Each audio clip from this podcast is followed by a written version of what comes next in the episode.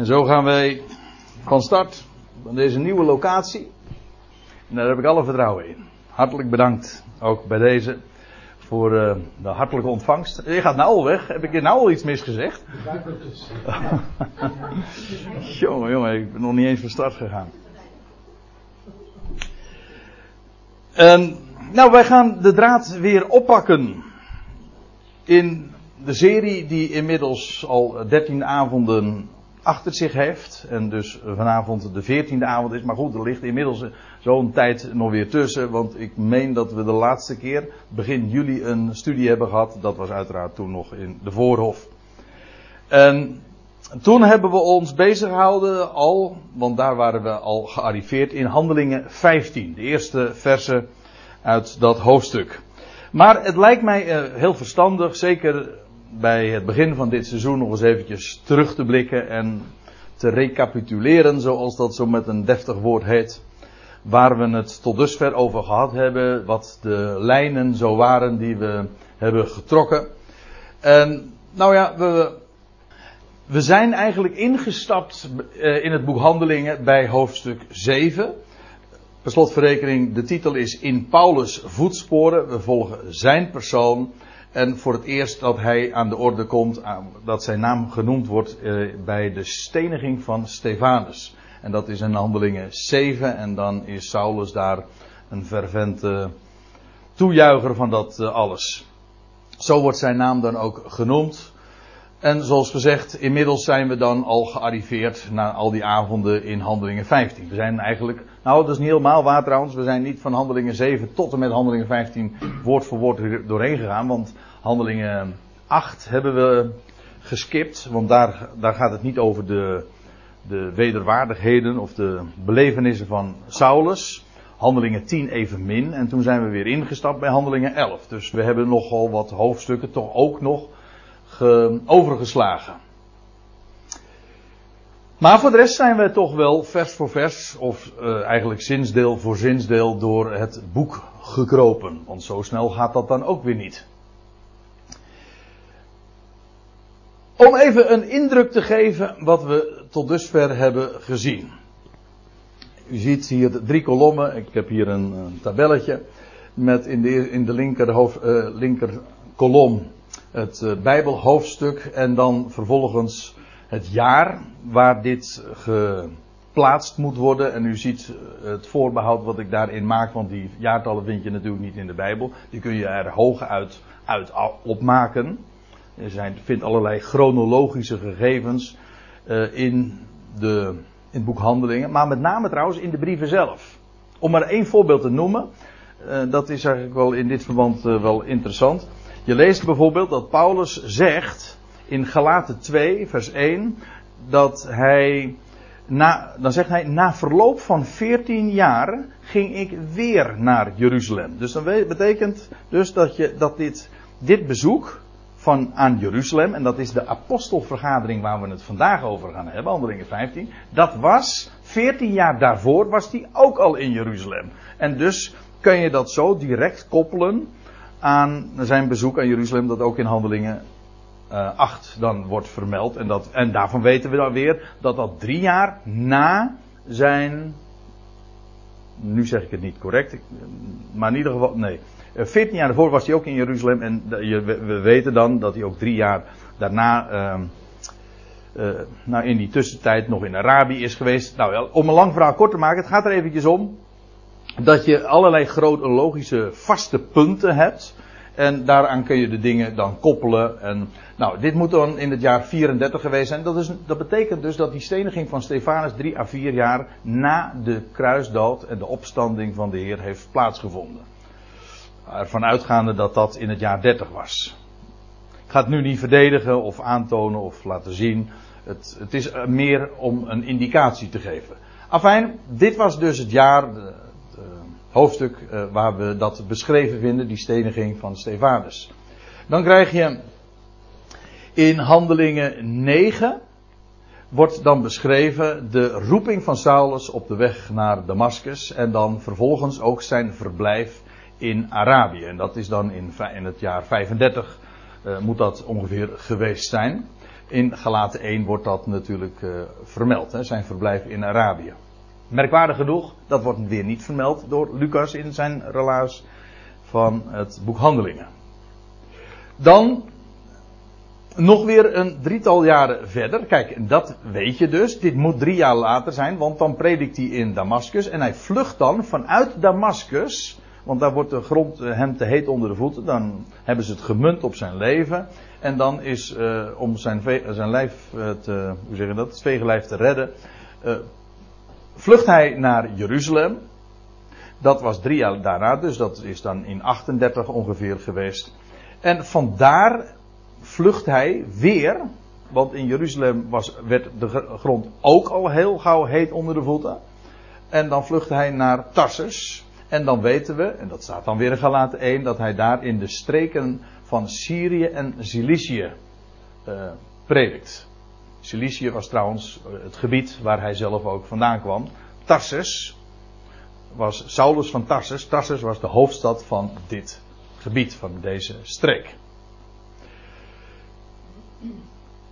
Dan gaan we weer een heel aantal jaren verder. Kijk, en dat, is, dat zijn precies ook de jaren die we hebben overgeslagen in onze bespreking. Want in die jaren vernemen we verder niets van Paulus. Hij heeft geen brieven geschreven, dus we, daarin komen we hem ook al niet tegen.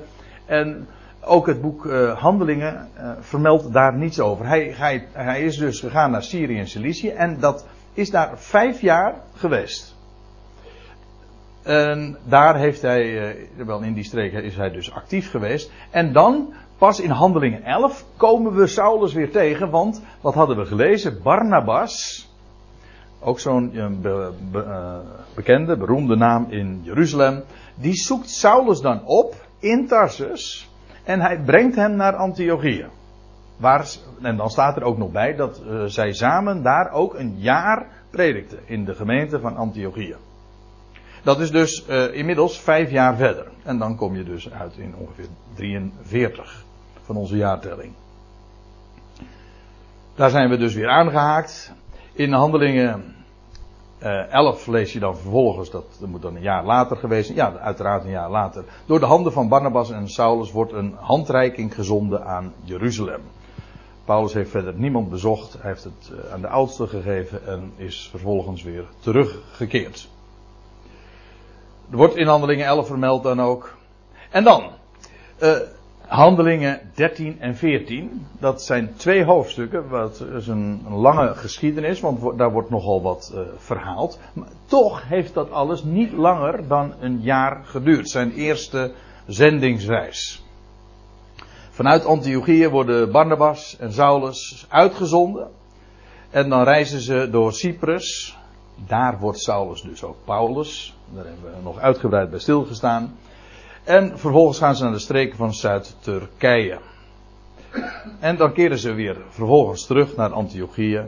En daar was verwarring ontstaan door leringen van Judaïsten. Mensen die uit Jeruzalem waren gekomen en die de gemeente, de heidengelovigen, de gelovigen uit de natieën, in verwarring hadden gebracht. Maar dat is dus in dit jaar geweest, in het jaar 48. Nogmaals, ongeveer. Om nog eventjes uh, een idee te krijgen van de, van de kaart. Hier heb je dus dat uh, grote Antiochieën. En zij zijn dus inderdaad via Cyprus. En hier heeft die ontmoeting plaatsgevonden met uh, Sergius Paulus. Daar werd Saulus Paulus, weet u nog. En ze zijn overgestoken. Oh, oh, oh. Ze zijn overgestoken naar Perga en uh, hier dit Antiochië, Antiochië in Pisidië, naar Iconium, Lystra, Derbe en zo weer terug. En zo zijn ze weer uh, teruggekeerd naar Antiochië. Zo weer terug uh, bij af. Dat zijn dus de, dat is dus de reis die beschreven wordt in Handelingen 13 en 14. En daar hebben we, nou ja, vrij uitgebreid toch wel bij stilgestaan, want het zijn lange hoofdstukken. En ja, dat wordt uitgebreid uh, het verblijf in die verschillende plaatsen beschreven. En daar is ook heel veel gebeurd. Eigenlijk standaard is het zo dat ze dan eerst naar de synagoge gaan, als die daar tenminste is, of als die tenminste daar was. Dan gingen ze vervolgens, uh, daar werd uh, de boodschap nooit geaccepteerd. En vervolgens werden ze eruit gegooid. Dat is eigenlijk de standaardprocedure. Dat zullen we nog veel tegenkomen. En dan wenden ze zich tot de natie. Handelingen 13 is wat dat betreft ook echt een keerpunt. Daar gaat voor het eerst de boodschap naar de natie. Dat wil zeggen, puur uh, los van, van, van Israëls godsdienst. Ook niet naar, naar proselieten. Nee, gewoon naar wie het maar horen wil. Nou, en dan komen we aan uiteindelijk in Handelingen 15, het hoofdstuk dus waar we straks ook in verder gaan. En dat is een vergadering, de beroemde apostelvergadering. De apostelconvent, de conferentie, de synode, de concilie. Net wat, uh, wat voor een kerkelijke achtergrond je hebt, hoe je dat dan benoemt. Ik noem het geliefd gewoon een vergadering, want dat is wat het was, in ieder geval. En in het jaar 49 is dat geweest. Dat is trouwens ook een vrij vast punt. Paulus en Barnabas trekken op naar Jeruzalem. We hebben trouwens de vorige keer nog gezien dat zij weliswaar daar naartoe gaan.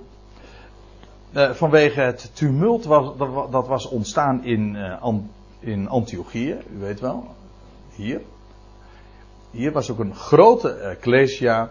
Uh, hier waren ook heidengelovigen en die werden uh, ertoe aangezet om zich te laten besnijden en naar de gebruiken van Mozes te wandelen. En daar ontstond een uh, grote verwarring door, een oneenigheid en Paulus had daar een heel uitgesproken standpunt over. En in, nou wel, dat heeft hij ook uiteengezet. In ieder geval, ze zijn naar Jeruzalem gegaan. Daar was, daartoe zijn ze uitgezonden, maar van Paulus weten we, uit gelaten, dat hij op, hij ging niet omdat mensen hem daartoe hadden geprest. Hij ging op grond van openbaring staat Ik, ik, ik, 14 jaar later, ik ging naar Jeruzalem op grond van openbaring. Niet omdat mensen dat zeiden. Dus voor Paulus speelden daar nog heel andere dingen in mee. Het was de Heer zelf hier die hierin um, ja, het, eh, het leidende principe voor hem was geweest. Die apostelvergadering. Daar hebben we dus al de vorige keer bij stilgestaan. Dat gaan we niet uh, allemaal nog eens een keer herhalen. Ik wil wel eventjes nog kort uh, even samenvatten wat daar zo al aan de orde is. De grote vraag daar is, behoren de gelovigen uit de natieën besneden te worden en de wet van Mozes te houden? Dat is de vraag. In hoofdstuk in vers 1 en vers 5 staat dat heel expliciet. Die kwestie is, wordt aan de orde gesteld. En dan is het Petrus die de verdeelde vergadering, want dat lees je, dat daar. En toen daarover veel verschil van mening was, staat er in het begin van vers 7. Eh, de vergadering was heel verdeeld, maar dan is het Petrus die opstaat in het midden van deze grote vergadering, mag ik aannemen. Die, uh, hij brengt ze tot zwijgen, waardoor, doordat hij zijn persoonlijke relaas ook vertelt hoe het gegaan is ooit. Hoe hij persoonlijk geroepen was om daar naar het huis van Cornelius te gaan, weet u wel, handelingen 10. Hoe God eigenlijk toen al via Petrus, uh, ja, aan Petrus waren immers de sleutels toevertrouwd. De sleutels van het koninkrijk. Hij heeft toen het koninkrijk ook opengezet en aan de, voor het huis van Cornelius. En, en God had dat ook bekrachtigd en bewezen door hen de heilige. Terwijl, je leest in Handelingen 10, terwijl Petrus daar nog sprak, daar in het huis van Cornelius, dat de Heilige Geest op hen, op hen viel, of hoe staat het, op hen neerdaalde, hoe staat het exact. Maar in elk geval, uh, zij gingen alle profiteren en ze spraken in talen. Dat was geen brabbeltaal, maar ze gingen dus echt in vreemde talen spreken die ze niet hadden geleerd. Het was gewoon een onmiskenbaar godswonder wat daar plaatsvond. Buiten, ze waren buiten zichzelf precies dezelfde ervaring die jaren eerder ook had plaatsgevonden in Jeruzalem. Wat ook een evident godswonder was, daar kon niemand onderuit. Wel, daarmee had God dus ook bezegeld dat de geest gegeven werd aan de natie. Aan mensen die, ze waren niet besneden, Ze hielden zich niet aan de gebruiken. Nou ja, je kunt nog zeggen, ze waren weliswaar sympathiserend met, uh, met Israël. Het waren godvrezende mensen. Maar niet meer dan dat. Het waren gewoon geen Joodse mensen, ook niet Joods levend. Wel, God gaf hen de geest. En dan zegt Petrus ook. En de, dat is de conclusie. Het is ook het slotwoord van Petrus in, zijn, in het hele boek Handelingen. De laatste woorden van het boek van Petrus in het boek Handelingen, dat, die luiden zo. En ik lees het voor. Vers 11. Maar, en dat is zijn conclusie op grond dan van zijn bevindingen. Maar, zegt hij, door de genade van de Heer Jezus geloven wij gered te worden op dezelfde wijze als zij. En ik herinner me nog dat ik toen begin juli daarop gewezen heb dat het zo'n duidelijke uitspraak is wat Petrus hier doet. En hij plaveit hier ook helemaal de weg voor Paulus. Hij zegt, wij, Joden, wij worden op dezelfde wijze behouden als zij, heidenen. Namelijk door geloof. Niet anders. Niet, zij worden op dezelfde wijze gered als wij. Dat zou, kunnen in, dat zou inhouden dat ze dus ook besneden moeten worden en dat ze zich ook aan de gebruiken moeten houden. Nee, wij, Joden, worden op exact dezelfde wijze, namelijk door de genade, behouden als, uh, als, als zij. Dat is de norm dus. Geloof, genade. Anders niet. En, daar, en concludeert daarmee ook dat de eis die de Judaïsten stelden, dat wil zeggen zij die de natieën wilden judaïseren, verjoodsen, onterecht is. En dan vervolgens komen Barnabas en Paulus. Ja, ja, we lezen hier bij gelegenheid deze volgorde dan. Dan verhalen Barnabas en Paulus van de tekenen en de wonderen die God door, door, uh, door hen, uiteraard moet die en weg, uh, onder de natieën had gedaan. God, ja, dat is wat we dus be, beschreven vinden in de handelingen 13 en 14. Juist het voorgaande jaar, eh, die, dat, die zendingsreis die zij hebben ondernomen. God had tekenen en wonderen gedaan. Dat waren tekenen en wonderen onder de natie. Ja, maar het was juist een bewijs voor Israël. Ook hier zie je weer die, die tekenen en wonderen. Ook als ze gebeuren onder de natie en door de handen van Paulus en Barnabas. Dan nog is het een teken voor Israël. Namelijk dat het heil Gods naar de natieën gezonden werd. God had dat daarmee bevestigd. Dus niet alleen het woord ging naar de natie, maar God gaf daar als het ware. Eh, God, hoe, uh, hoe zeg je dat? Uh, God legitimeerde daarmee op een uh, bovennatuurlijke wijze, die onmiskenbaar was, dat het inderdaad van zijn zweger was dat dit zo ging. Die tekenen en wonderen hebben dus alles te maken, zijn juist ook voor Israël. Dat is trouwens een, een belangrijk punt. Wellicht dat we later in de bespreking daar nog wel op terugkomen. Nou, vandaag uh, denk ik niet, maar bij andere gelegenheden. Nou, en dan vervolgens neemt Jacobus het slotwoord. Zullen, daar, daar haken we nu dan inderdaad ook bij aan. En dan stel ik voor dat we inderdaad beginnen bij de bespreking van vers 14. En dat, daar zit wat overlap, maar ik doe dat expres ook omdat wat Jacobus hier naar voren brengt, buitengewoon belangrijk is. Petrus had geweldige dingen verteld. Paulus en Barnabas hebben dat bevestigd. En vervolgens is het Jacobus die zijn conclusie trekt. Nou, en dan haak ik hier aan. Ik zei al, de vorige keer hebben we al het een en ander hiervan gezien. Maar ja, ik vind dat ik hier moet beginnen, anders, anders zou ik echt uh, het gedeelte ten onrechte in tweeën gaan knippen en dan, dan, dan raak je een beetje de draad kwijt. Simeon, en dat is Petrus, een andere naam voor Petrus. We weten dat uit. Uh, Petrus noemt zich bij gelegenheid ook zo. Simeon, zegt uh, Jacobus dan, die heeft uiteengezet. Hij staat dus op, Jacobus staat op, de man van Jeruzalem, eigenlijk de, de leider in Jeruzalem. Uh, hij staat op en hij begint dan met dit te zeggen. Simeon heeft uiteengezet hoe God van meet aan, u ziet in de interlineair, eerst Ja, en dan is dat is zo mooi, want je leest dan straks in vers 16 komen we daarna. Het woordje daarna tegen. Eerst en daarna. Dat God eerst erop bedacht is geweest, letterlijk omzien naar. Een uitdrukking die we ook dan tegenkomen in, uh, in Rut. God ziet. Nou, Rut 1 vers 6, om even ter herinnering, dan lees je dat God, God heeft omgezien naar zijn volk. Nou, God, dus dat erop bedacht is geweest, dat is uh, wel een hele vrije weergave. God uh, eerst ziet om naar een volk voor zijn naam. En waar komt dat? Een, een, volk die speciaal voor zijn naam is. Ja, en waar komt dat volk dan vandaan? Nou, daar staat erbij, vanuit de natie.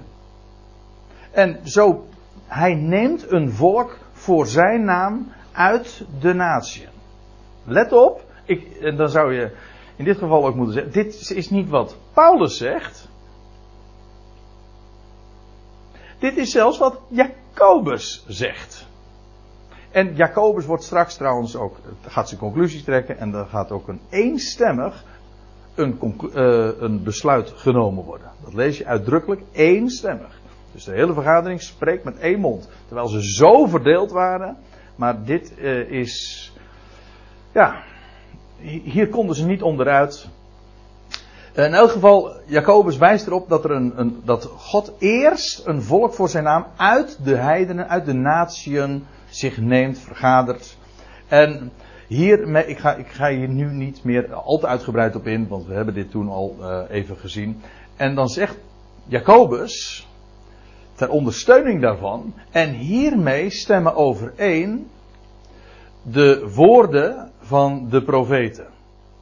En dan gaat hij gelijk geschreven staat en dan gaat hij iets aanhalen uit Amos. Amos 9, vers 11, 12. En dan zegt hij, daarna zal ik wederkeren. En ik vind het nou zo mooi. Hier haalt hij iets aan uit de Griekse vertaling van het Oude Testament. De zogenaamde Septuagint. Maar dat woordje daarna staat er niet. Niet in de Hebreeuwse tekst, niet in de Griekse tekst. Dit is dus, uh, dit wordt gewoon voor, voor uh, ter introductie van het citaat wordt dit door Jacobus aangepast. Waarom? Hij had gesproken over eerst wat, wat is, ziet God om voor een, naar een volk uit de natieën dat hij zich neemt. En dan, nou dat stemt overeen. Dat wil zeggen, het, het is overeenkomstig dat wat de profeten hebben gesproken. Nou haalt hij ja, Amos aan. Daarna, waarna? Dus dit maakt geen deel uit van het citaat. Nee, dit is wat Jacobus hier ook over zegt.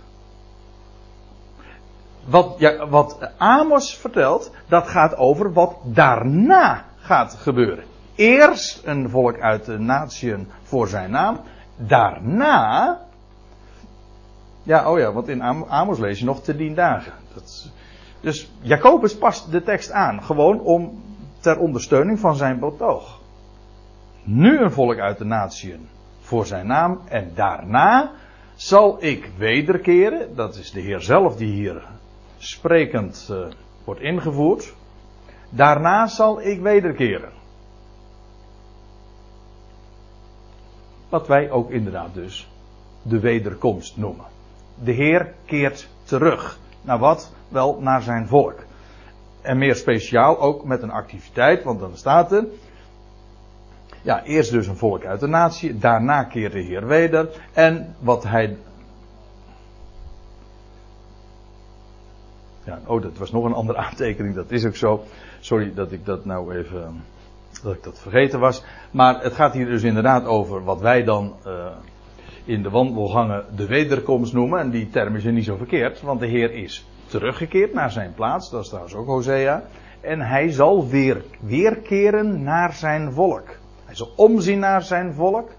En hij zal, en staat er ook, hij zal hen na twee dagen uit de doden opwekken. En ze zullen le en het volk zal zeggen, we gaan de Here zoeken. Als het hen bang te moede is, dan zullen ze de Here zoeken en ook hem vinden. En dan zal de Heer hen als uit de doden opwekken. Wat zal hun aanneming anders wezen? Dat is weer een ander citaat. Wat zal hun aanneming anders wezen dan leven uit de doden? Dat is wat er gaat gebeuren als de Heer wederkeert. Nou, dan, wat hij dan gaat doen, dat is de vervallen hut van David weder opbouwen. Moet zich realiseren dat het koning, ook in de dagen van Amos, het koningshuis van David een vervallen hut was geworden. Dat wil zeggen, de dynastie was beëindigd.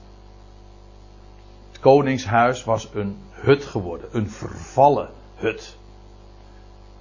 En dan mag naar de mensen gesproken die dynastie beëindigd zijn. Maar we weten gewoon, God had zijn belofte verbonden aan dat, juist aan dat huis, aan die dynastie, het koningshuis van David. Nou, en als dat dan vervallen is, geen nood.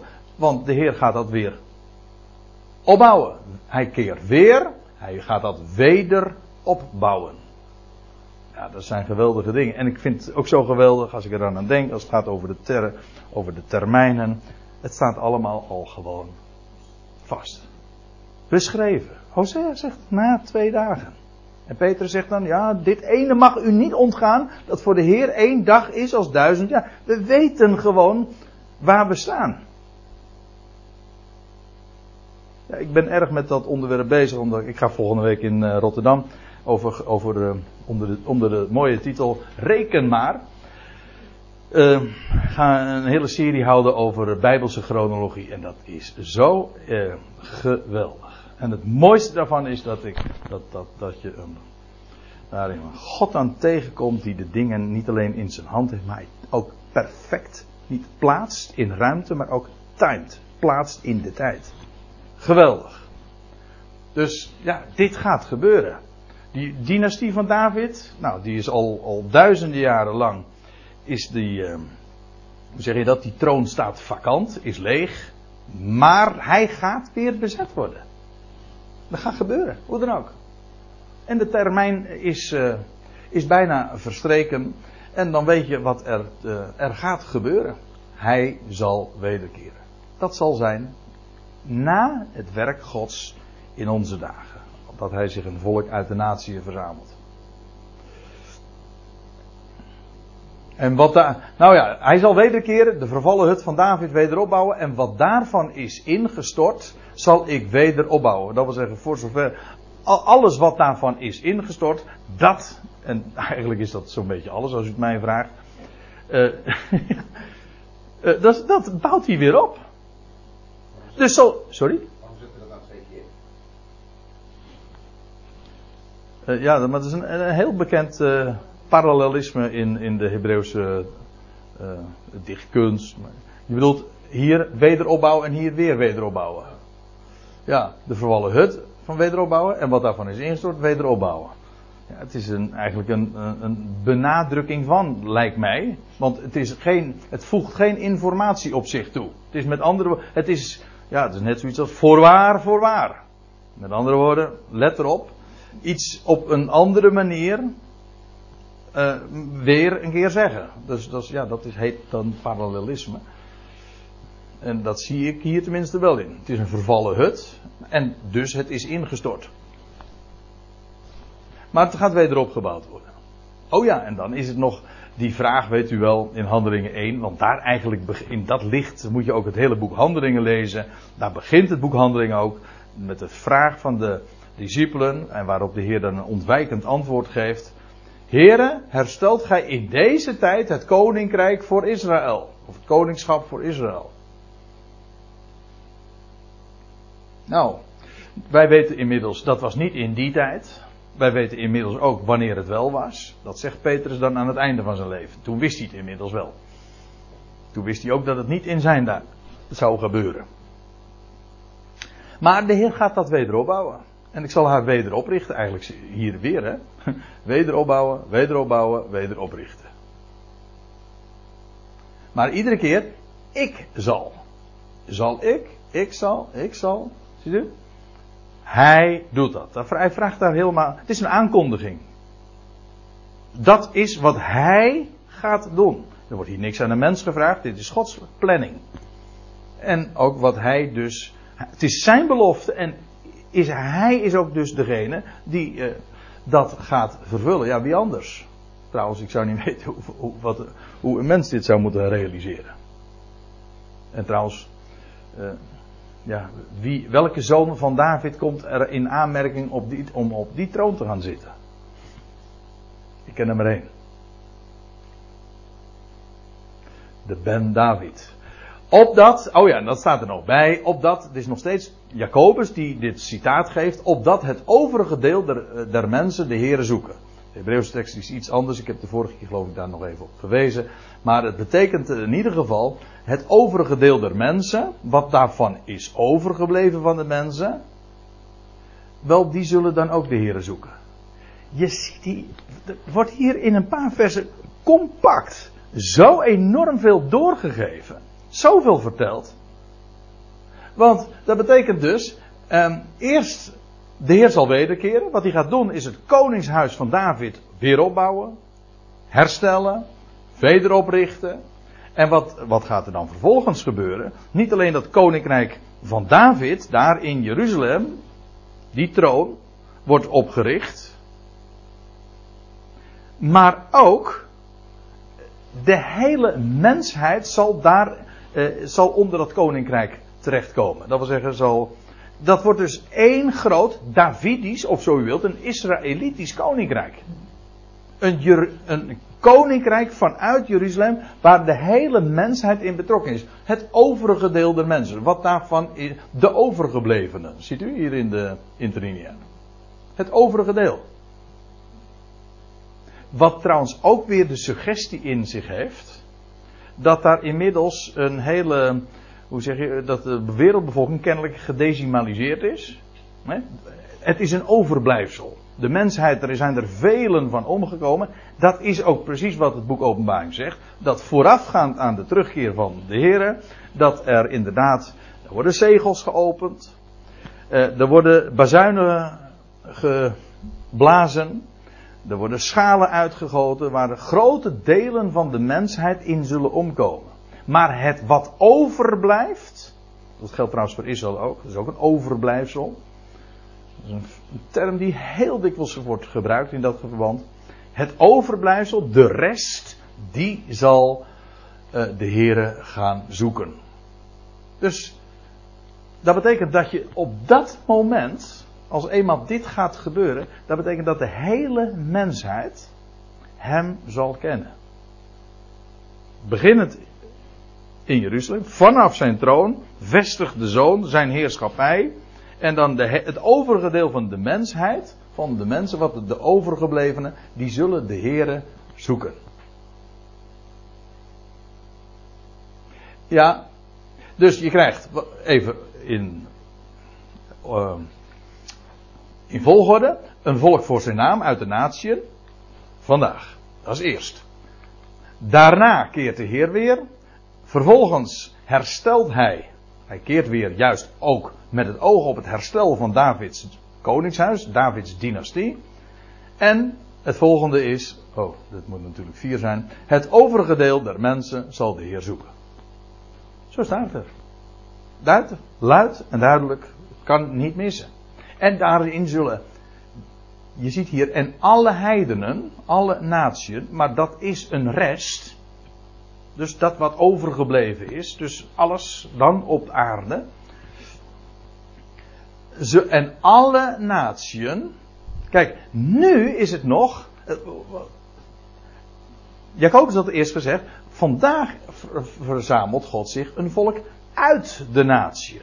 Maar als straks de Heer terugkeert, en zijn troon gevestigd zal worden in Jeruzalem, dan wordt het overige deel en dus alle natieën, al de natieën, over welke mijn naam is uitgeroepen, uh, wel, zij zullen de Here zoeken en ook uiteraard hem vinden. Want als hij gezocht wordt, dan laat hij zich ook vinden. Ziet u het verschil? Nu een volk voor zijn naam uit de natieën, een selectie. Straks alle natieën. Maar je moet wel weten in op welk onderdeel van het programma we zitten. Ja, en hier wordt het programma, het boekje van God, als het ware zo even door Jacobus notabene, zo neergelegd. Alsjeblieft. En ik denk zo, terwijl ik daaraan zit te denken dat Jacobus toen hij gesproken heeft, dat Paulus heel erg vurig ja heeft geknikt. dat kan niet anders. Ja, zo gaat dat. Zo zal dat inderdaad gaan. En alle natieën over welke mijn naam is aangeroepen. Ja, de naam van mij. Ziet u hoe die naam een grote rol speelt? Jawel. Ik ben die ik ben. Spreekt de Heer die deze dingen doet. Nou, we zagen zojuist al een heel aantal keren. Ik zal, ik zal, ik zal. En nu uh, eindigt het citaat met. De, de Heer spreekt het. Hij spreekt het niet alleen, maar hij doet deze dingen ook. Helemaal voor zijn rekening. Kijk, en dit onderstreept nou weer precies waarom het zo'n goed bericht is waar wij ons mee bezighouden. Want het is allemaal Hij die het doet. Hij die het spreekt, Hij vervult het ook. Zijn woord is ook zijn werk. Daarom, er is niks kostbaarders om met zijn woord bezig te zijn, want dit is maar niet zo, dit zijn geen lettertjes, dit is leven, dit is kracht in het woord. Alle dingen zijn uit het woord voortgekomen. En ja, dat is het enige wat telt. Het woord van hem is het enige wat telt, want dat is de bron van alles. Daarom doe ik ook niet liever dan gewoon die woorden in mijn mond nemen, want dat is ook nog eens een keer voedsel. Eten en drinken, alles. Welke van eeuwig, oh ja, spreekt de Heer die deze dingen doet, welke van eeuwigheid bekend zijn, maar u weet natuurlijk inmiddels wel dat het woordje eeuwigheid hier niet klopt. Vanaf, het is eigenlijk bekend vanaf, ja, wij moeten dan zeggen in het Nederlands de Aion. Wat was dan bekend vanaf de Aion? Wel, dat is die komst van de Messias en zijn koninkrijk. Dat wat Jacobus hier juist naar voren brengt. Tenminste, ik kan het niet anders zien de dingen die de Heer gaat doen, die zijn al bekend vanaf de Aion. En dat een Messias zou komen en zijn koninkrijk zou vestigen op aarde, wereldwijd. Wel, dat, dat waren dingen die de profeten eigenlijk vanaf de vroege aanvang, eigenlijk vanaf het aanvang al van, van, van deze Aion, om, uh, al vanaf de dagen van, uh, vanaf Noach en, en daarvoor trouwens ook, al bekend waren. Nou, en dan komen we bij vers 19. Nou komt de conclusie van Jacobus. Daarom, daarom ben ik van oordeel, zegt, dit is dus eigenlijk, nu is de quote geëindigd, hè, het citaat is eh, wat hij heeft hij gegeven. En dan zegt Jacobus dit, daarom ben ik van oordeel. Daarom, dat betekent dus concluderend, uit het voorgaande. Dat men hen die zich uit de heidenen tot God bekeren. En u ziet het hier, het is dat bekeren. Ik hou, uh, ja, goh. Wat is er mis met het woordje bekeren? Nou, eigenlijk niet zoveel. Waren het niet dat we natuurlijk allerlei godsdienstige associaties met, die, met dat begrip hebben. Terwijl het gewoon, het woord wat hier gebruikt wordt, is gewoon dit. Omkeren. Betekent, dat is wat het is. Omkeren. Omkerende uh, op, want dat is eigenlijk op de God. Met, waarbij de betekenis van dit op, voorzetsel op, dat is dus op, dat wil zeggen op basis van of op grond van de God. Het ook weer de God. De natieën, wat doen ze? In aanraking komen met de God. Niet met een God, met de God. Wel, op basis daarvan keren ze zich op. Je leest trouwens in, dat schiet me eens ter plekke te binnen, in, uh, in uh, Thessalonicense, 1 Thessalonicense 1, dat Paulus ook zegt, ik heb hier geen plaatje van, want het schiet me net wat ik zeg, zojuist te binnen, maar in 1 Thessalonicense 1, vers 9, daar zegt hij. Uh, en dan uh, spreekt hij enthousiast over het geloof van die Thessalonikers. Hij zegt, maar allerwege is uw geloof dat zich op God richt bekend geworden, zodat wij zelf daar niks van hoeven te zeggen. Want zelf, dat wil zeggen daar in de streken van Macedonië en Achaïe, want zelf verhalen zij van ons hoe wij bij u ontvangen zijn en hoe gij u van de afgoden tot God bekeerd hebt. En bekeren, dus ook hier weer omkeren. Hoe gij u van de afgoden tot God bekeerd hebt. Dus men was gekeerd naar de afgoden. En vervolgens keert, en nou hoort men van de God. En men heeft zich omgekeerd. En vervolgens ook uit de hemelen zijn zoon te verwachten die hij uit de doden opgewekt heeft. Enzovoort. Maar tot de God bekeren, omkeren dus. Dat is wat dat bekeren echt is. Nou, maar nou zijn we nog, hebben we nog steeds niet de conclusie. Wat Jacobus zegt. Dat men, daarom ben ik van oordeel dat men hen die zich uit de natieën, vanaf de natieën, omkerende, uh, op basis van de God, het kennen van God, niet verder moet lastigvallen. En eh, Jacobus gebruikt hier nu woorden die van, dezelfde, van dezelfde strekking die Petrus ook al een paar versen eerder bezigde. Die had het erover van dat we God niet zouden verzoeken. Dat is een heel sterk woord. Dat Peter zegt, laten we God niet verzoeken door, uh, door hen, de natieën, een juk op de hals uh, te leggen. Een juk op de hals der discipelen leggen. Dat, dan val je dus mensen echt lastig. En Petrus had al gezegd, dat is niet minder dan God verzoeken. En dat uh, is een, uh, dat is een ernstige, dat is een ernstige beschuldiging. Ja, want dat is wat het is. Als je de natieën die zich tot God wenden, gaat lastig vallen. En daar, hoe doe je dat? Door ze iets op te leggen. Door ze een juk op de hals te leggen met vrome motieven, dat is juist het hele punt. Het gaat hier dus over een godsdienstige bewering. Judaïsten die zeggen dus dat de natieën gejudaïseerd moeten worden, verjoodst moeten worden. En in alle toonaarden en alle varianten bestaat die leer vandaag nog steeds. En ik moet zeggen, ze is weer uh, in een in, in zijn aloude glorie, maar dat tussen aanhalingstekens, is het zelfs vandaag weer helemaal in ere hersteld. Dat wil zeggen, echt het, type, die judaïsten, die leer van de judaïsten, dat wil zeggen dat de, de gelovigen uit de natieën joods moeten worden. Dat is vandaag weer een, een hele een leer die weer in vol ornaat zich weer aandient.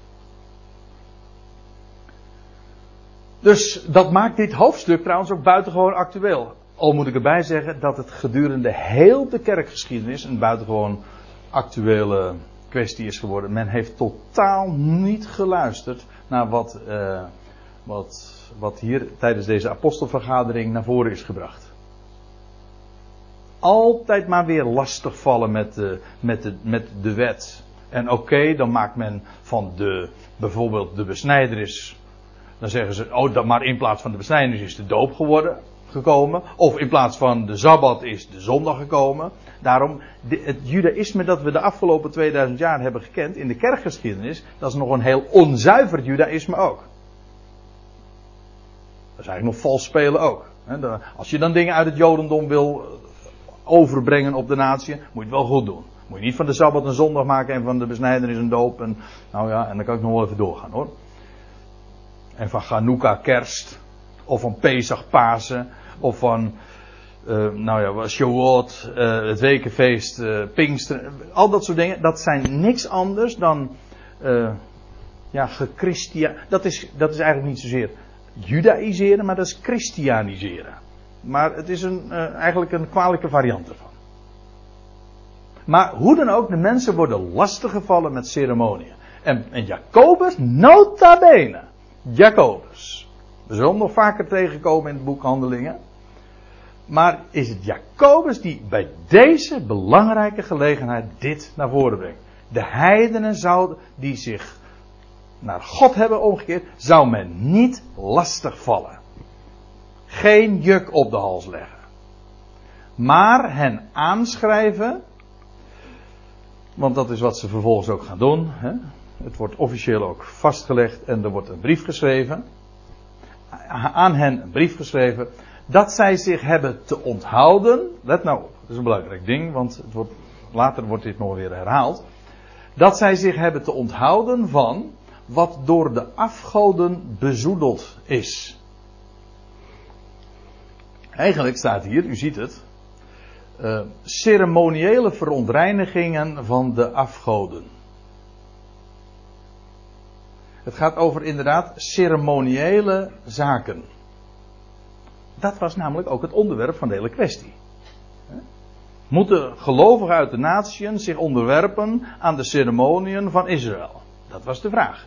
Nee, hij zei dat het, het, gaat hier, het gaat inderdaad ook hier over ceremoniën, maar dan over de ceremoniële verontreinigingen van de afgoden. De vraag was dus onderhouding van Israëls ceremonieën? Nee, zegt uh, Jacobus. Het gaat er niet om dat zij zich, dat de natieën zich zouden houden aan de ceremoniën van Israël, maar dat ze zich onthouden van de ceremoniën van de afgoden. Dus niet het onderhouden van. De vraag was: moet is, moeten de gelovigen uit de natieën de ceremoniën van Israël, de besnijders, dus de sabbat, nou noem ze maar op, val, die volgorde, al op die voorbeelden. Moeten de gelovigen uit de natieën die onderhouden? Nee, we zouden ze niet lastigvallen. Het enige is niet wat ze gezegd, wat Jacobus nu zegt, het gaat er niet om dat zij ceremoniën zouden onderhouden, maar dat ze zich zouden onthouden van ceremoniën. En welke ceremoniën dan? Wel de ceremoniën die onder de natie gangbaar zijn, namelijk de ceremoniën van de afgoden. Dat is wat. En dat is dus per definitie, aangezien het gelieerd is aan de afgoden, is het dus per definitie verontreinigd. Het zijn dus meervoud, het is meervoud de ceremonieel ver, uh, verontreinigende dingen van de afgoden. Zo staat het. En zich daarvan te onthouden. Betekent dus feitelijk ook dat de gelovigen uit de natie helemaal geen ceremonie hebben. Nee, ze hadden dus. Kijk, Israël heeft ceremonieën. De natieën hadden wel ceremonieën. Maar die waren allemaal verontreinigd vanwege de afgoden. Hun eigen religieuze praktijken. Nu was de vraag, nou zijn die gelovigen, kennen God? Uh, moeten die de ceremonie nou van Israël overnemen? Nee, helemaal niet. Het ze moeten niet, geen ceremonie onderhouden. Ze moeten zich onthouden van de ceremonie van de natie zodat ze dus helemaal. Ze hadden ooit hun eigen ceremonieën, hun eigen religieuze praktijken, et cetera, en alles wat daarmee verband houdt. En daarvan zouden ze afstand nemen. Dus en de Israëlse ceremonie, met Israëls ceremonie hebben ze in principe niets van doen, of in ieder geval er is niets in opgelegd, totaal niet. Ze worden daar niet mee lastiggevallen. Het enige is, ze zouden zich onthouden van de heidense ceremonie. Van de afgodische ceremonie, om het wat preciezer te zeggen. Ziet u hoe, hoe belangrijk dat verschil dat is? En dat is wat er wordt afgesproken. Dat zou zwart op wit opgetekend worden in, en in brief aan de natieën worden gezonden. Zich te onthouden van wat, van de ceremonieel verontreinigde dingen van de afgoden. Zo staat het er. En uh, van hoererij. Kijk, een, eigenlijk het gaat uh, allemaal over uh, afgodische ceremoniën. Dus ceremon, hoe was het ook? De ceremonieel verontreinigde dingen van de afgoden. Zoals hoererij. Want in wezen gaat het hier ook over een afgodische uh, verontreiniging. in de eerste plaats natuurlijk over afgodenoffers. We zullen straks in vers 29 ook tegenkomen dat wat de afgoden geofferd is. Daar komen we straks nog even op terug. Anders. Dus het eten van. Uh, nee, nee, wacht even. Het gaat niet over het eten van offervlees, maar het deelnemen aan afgodische maaltijd. Dus in, aanzitten aan, in een afgodstempel. En uh, Paulus spreekt daar ook over in 1 Corinthië 10, vers 20. Ik wil niet hebben dat je deelneemt aan de, aan de tafel van de demonen. Hij heeft geen enkel probleem met uh, het eten dat eerst in de afgodstempel was geofferd. En, en Oké, als, dat, als sommige mensen daar moeite mee hebben, dan moet je het niet doen. Als dat een struikelblok voor hen vormt. Maar in principe, alles, hoe zegt Paulus dat laconiek? De aarde is van de Heer en naar voluit. Indien iemand u uitnodigt en, en er zet vlees voor, eet het gewoon. Ja, totdat iemand zegt van ja, maar dat zijn de afgoden geofferd. Nou, doe het dan maar niet, want dan kan het een struikelblok vormen. Dat is ongeveer het idee. Kort samengevat. Maar goed, eh, dat wat de, af, eh, wat de afgoden geofferd is, dus afgodenoffers, uh, hoererij. En dat, dat speelt ook een grote rol in de hele afgodendienst. Je ziet dat ook in, in het boek Korinthe. Ja, met name, maar het is bekend in de hele in de afgodendienst, in de tempels, uh, zoals uh, die gekend werden in de, in de dagen ook van, van dat het Nieuwe Testament geschreven is, stelde prostitutie, tempelprostitutie, had een ceremoniële, een rituele betekenis ook. Dat zie je trouwens in, uh, in het Oude Testament ook heel dikwijls. Hè, de tempelprostitutie. Waarbij seks, seksualiteit, en meer prostitutie, op een ja, een goddelijk niveau was getild. Wat trouwens, de gedachte zelf is wel bijbels. Want het is een illustratie van goddelijke dingen. Maar u ziet, u begrijpt wel, hoererij eh, hoort daar niet bij. En hoererij, dat is, hoe definieer je dat? Dat is seksuele gemeenschap met iemand met wie je niet getrouwd bent. Ik ga dat nu verder, dat is nu niet het onderwerp. Sporneia. Paulus eh, legt dat ook uit in eh, hoofdstuk 6 van de Korinthebrief, 16 en 17. Het gaat hier dus, nogmaals, het gaat hier specifiek over de afgodische ceremonieën. En alles wat daarmee verband houdt.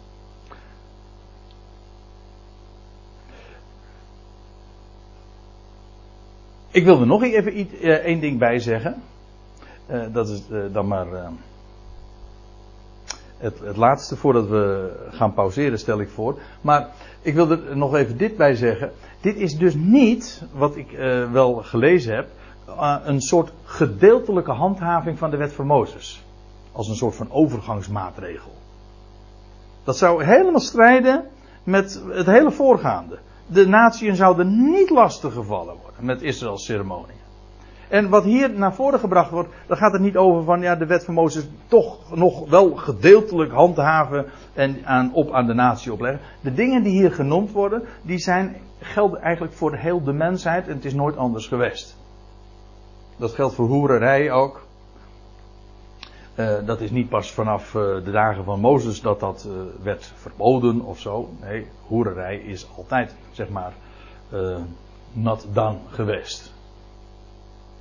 Een man zal zijn vrouw aanhangen en, en, en, en hoe staat het er? Een man zal zijn vrouw aan en die twee zullen tot één vlees zijn. Dat was de goddelijke orde. En alles wat er buiten valt is in feite porneia. En dat geldt trouwens ook van het laatste twee dingen, die horen bij elkaar. Het verstikte en van bloed. Want ook het consumeren, net als hoererij, afgodenvlees eten rond het altaar, maar ook het verstikte en bloed. Het consumeren van bloed, dat heeft een ceremoniële betekenis. Verstikte, dat duidt uiteraard op uh, ja, dieren die uh, gestrikt zijn, verstikt, waarbij het bloed niet is weggelopen. Want dat is eigenlijk van, hoe het ook vanaf den beginnen was. Dit, nogmaals, dit is niet pas voor Israël een regel. Dit is nooit anders geweest. Voor de zondvloed was de mensheid vegetarisch, weten we. En dan na de zondvloed kreeg de mens ook het vlees tot voedsel. Maar staat erbij, behalve het bloed. Nou, laat ik dat bonnetje nog even bijzeggen, uh, bijgeven. Sorry voor de spelling, foute spelling. Genesis 9, daar staat, na de zondvloed wordt dat gezegd door de Heer aan Noach, aan de zonen van Noach. Alles wat zich roert, wat leeft, zal u tot spijze zijn. Vanaf die tijd. Daarvoor was, het, was de mensheid vegetarisch. Sommigen zeggen daarom werden ze ook zo oud. Nou dat is een ander punt. uh, alles wat zich roert, wat leeft, zal u tot spijze zijn. Ik heb het u alles gegeven, evenals ook het groene kruid al 1656 jaar eerder. Maar staat er bij, alleen vlees met zijn ziel, dat wil zeggen zijn bloed, zult ge niet eten. Dus vlees, eet het gerust, maar het bloed zou je laten weglopen. In, in wezen is dat uh, ook uh, zoals dat normaal gesproken ook gaat. Nou ja, misschien niet helemaal, hoe zeggen ze dat? Uh, de Joden kosher en hoe noemen de moslims het? Halal, ja. want daar zijn dan nog weer speciale eisen van, maar in principe wordt ook in de slachterijen laat men het bloed weglopen. Want het het, de ziel van alle vlees, dat is trouwens wel uh, Leviticus, de ziel van alle vlees, dat zit juist in het bloed. En God geeft dat op het altaar. Nou, wat de betekenis van dat bloed is, dat is nog een verhaal apart. Maar het gaat er eventjes om, bloed zou niet gegeten worden. Daarom ook het verstikt het bloed. Geen bloedconsumptie, dat is het idee. Dat is nooit anders geweest. Dit is, nogmaals, dit is dus niet een gedeeltelijke handhaving van de wet van Mozes voor de natieën. Nee, dit geldt voor alle zonen van Adam, of zo u wilt, voor alle zonen van Noach. Nou, dat is wat er dus wordt geconcludeerd door Jacobus. En ik stel voor dat we straks nog even verder naar hem gaan luisteren, want hij heeft nog iets erover te melden. Maar dat is vers 21.